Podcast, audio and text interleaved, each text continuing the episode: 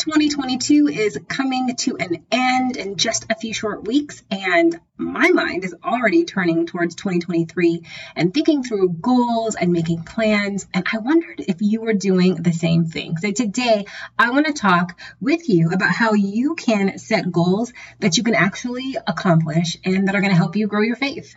Are you currently walking through a hard time, trying to figure out how you can trust God's plan and timing when things just don't make sense? Are you struggling to depend on Him for help and answers because you've been disappointed and let down time after time? Take a deep breath. I got you. Welcome to Your Bold and Courageous Life. I'm LaToya, and I'm a Christian spiritual growth, mindset, and life coach. I'm also a single mom of four boys, a recovering perfectionist, and a former scaredy cat. And I got to know the real God, and then He showed me who I was, loved, cherished, valued, and cared for. And guess what? He wants the same for you. There are seasons when life sucks, but you're never alone. God is always with you, fighting for you, and loving you through the pain. He is faithful. On this podcast, each episode is going to be filled with encouragement, biblical truth, and practical tips to help you grow closer to God during the hardest times of your life. And we're going to do a whole lot of real talk, because I'm going to tell it like it is kind of gal. If you're ready to stop worrying about everything and just live your life safe in the arms of the Father, you're in the right place. This journey may not be easy or pretty, but I promise you, it's a thousand percent worth it. I'm so glad you're here. Let's get to work.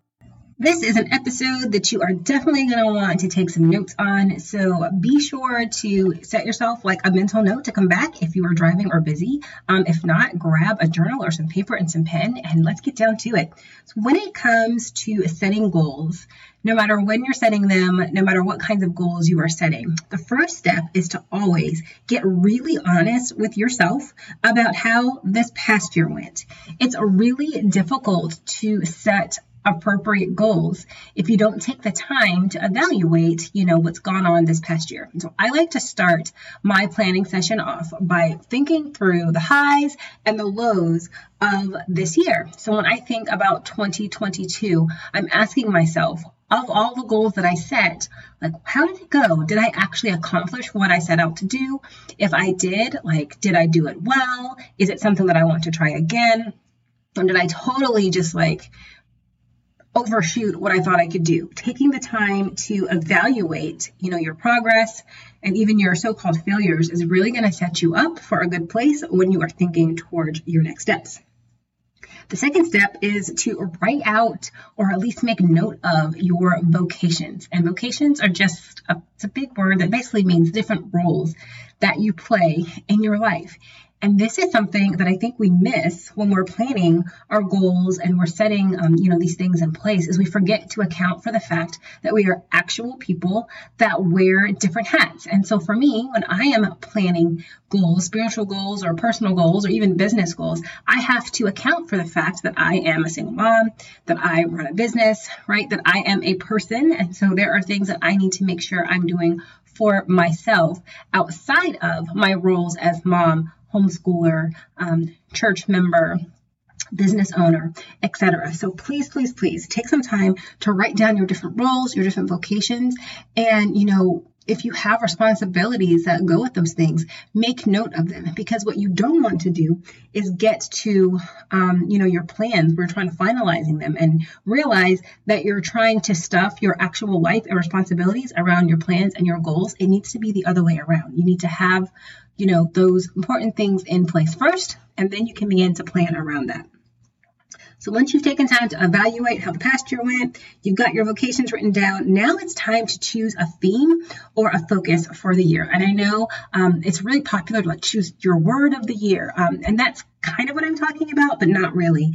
I like to encourage my students and my clients to pick like a theme or a focus for the year. And so for me, this past year has been really focused on like moving from surviving to actually living and thriving. And so that was my focus for twenty twenty-two. And so anytime that I was making a goal, making plans, changing things around, I was trying to funnel it through that theme and that focus. Like, is this going to help me move from, you know, being in just like survival mode? Is it going to move me to a place where I'm actually living and thriving and enjoying my life?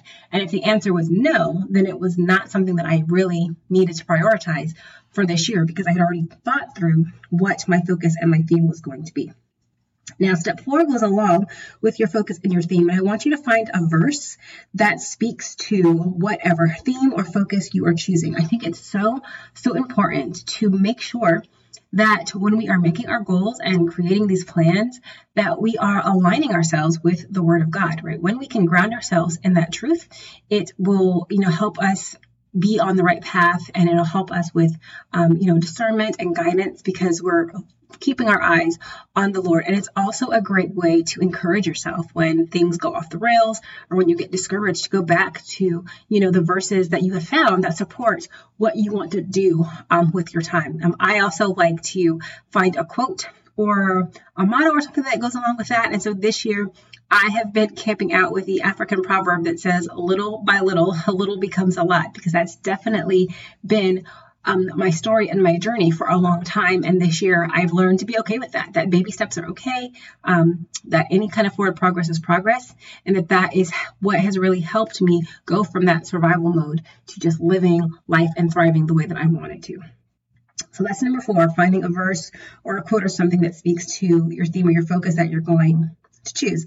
Step five is where the fun happens. Dream big. Like, throw everything in the kitchen sink out. Get it all out of your mind. Don't judge yourself. Don't comment on it. Don't do any of that at first. Just dream big. If, like, if the sky is the limit, what would you like to see happen in your life for, you know, this upcoming year? And have that time to dream and and think through that for every area of your life. So if you're married, think about your marriage, you know, your relationships, your work, uh, your free time, whatever you are planning goals around for the upcoming year. Dream really, really, really big. And then once you have dreamed super big, then you can go through and pick, you know, three to five things that are really going to be what you're going to truly, truly focus on for the upcoming year.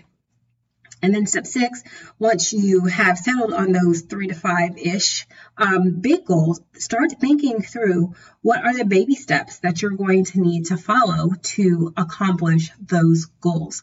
Because I have seen that, you know, often we make these big plans, right? I'm going to lose fifty pounds this year. And that's the goal, which is, you know, great. But we forget to actually think through what it's going to take to accomplish that goal. So if you've got a fitness goal, you know, you got to think through nutrition and sleep and, you know, exercise. And are you going to exercise at home? Are you going to join a gym? Are you going to get a friend to join you? Like, do you maybe need some coaching or some therapy involved to address some, you know, mindset issues or any trauma in your past that's affecting your fitness? So think through all of the baby steps that you're going to need to accomplish in order to achieve your goal, which will then bring us to number seven, which is equally as important. And that is to think through the obstacles. What is it that's getting in the way of you accomplishing your goals, right? Because um, I don't know about you, but I definitely have goals that just keep rolling over every single year. And they don't roll over as in I want to continue to do this, work on this goal. They roll over because I didn't get to it, um, because something always got in the way. And this is why that step one about evaluating how the past year has gone, it's so important, because a lot of times the answer to what's getting in your way, it's going to come from taking the time to evaluate the past year. Because when you can pinpoint what went well and what went wrong, that is going to help you figure out what's actually getting in your way. And if you get in a point where you just really get stuck on that, that can be something that coaching can be really helpful um, to help you think through what you are doing, what you've tried, what has worked and what hasn't worked. Um, and coaching is a great way to get unstuck when you find yourself in that kind of place. So once you've thought through what your obstacles are, now it's time to do step eight, which is to decide what tools and resources you need to accomplish those goals. So you never know, right, if you don't think it through what you need to accomplish your goals. When I am looking through my spiritual growth plan and I say, you know what, I really want to focus in on memorizing scripture this year, then like there's things that I might need for that. I might need index cards, or I might want to go through a program that does it. So think through any of the tools and the resources that you're going to need. This could be a book, it can be a course, it can be a, you know, a class at your church, it can be a class online. Maybe it's a person that you want to reach out to because they are like excelling in this area, but make a note of all those things that you um, that you think you're going to need to accomplish your goals. Um, so that way you have a list so that you can start preparing and gathering all those things. Then number nine is to figure out how are you going to celebrate your progress. Now, notice I didn't say celebrate your success. I said celebrate your progress. It is so important to celebrate the itty-bitty baby steps that you are making towards your goals, because they require work. And so even if you don't arrive at your destination, the fact that you are closer to that goal than you were before you got started is a reason to celebrate. And so having um, ideas already in mind for how you're going to celebrate when you finish that book, or, you know, learn those ten verses, or lose those first five pounds, being able to celebrate that is going to keep you motivated, um, and it's going to help you stay in the right mindset so that you can continue to make those um, progress and those steps. And our last step, number ten, is to bathe everything in prayer. This is so important. Um, no matter what you are doing, what kind of goals you are planning, you know, you need to be sure that you are talking to God about your plans. He knows exactly what His perfect plans are for each of us, and we do ourselves a huge disservice when we don't take the time to consult Him with what we think is the right and best thing for ourselves. Because I may think that what I really need to do is A, B, and C. And if I take the time to take that to God, He's like, yeah, actually, no, you're good there. I need you to work on X, Y, and Z over here. So be sure to bathe all of these steps, all of your plans in prayer all of the time, all year long, because we want to make sure that we are partnering with God as we are making plans and as we are seeking to grow, because if we don't include Him, um, like we're missing out on just an important source of strength, of encouragement, of power. Um, and, you know, He is like our biggest cheerleader. He wants the best for us, and we don't want to leave Him out of these important decisions and um, processes. So really quick, let's recap these steps uh, that are going to help you to set goals that's going to actually grow your faith um, and grow every area of your life, um, because all of these steps work for anything that you're planning, not just your faith and spiritual growth rules. So step one, get honest with yourself about how last year went. Step two, write out your vocations or your roles and responsibilities. Step three, choose a theme or focus for the year. Step four, find a verse that speaks to your theme and your focus so that you can kind of use that as your anchor throughout the year. Step five, dream big, and then narrow that down to three or five total for the year. Step six is to think through and write out what baby steps you're going to need to accomplish in order to achieve those three to five-ish um, goals that you've set for the year. Um, step seven, think through what is getting in your way, what is keeping you from making forward progress, and what are you going to do about those? Step eight, get a list of the tools and the resources that you need to accomplish your goals in the upcoming year.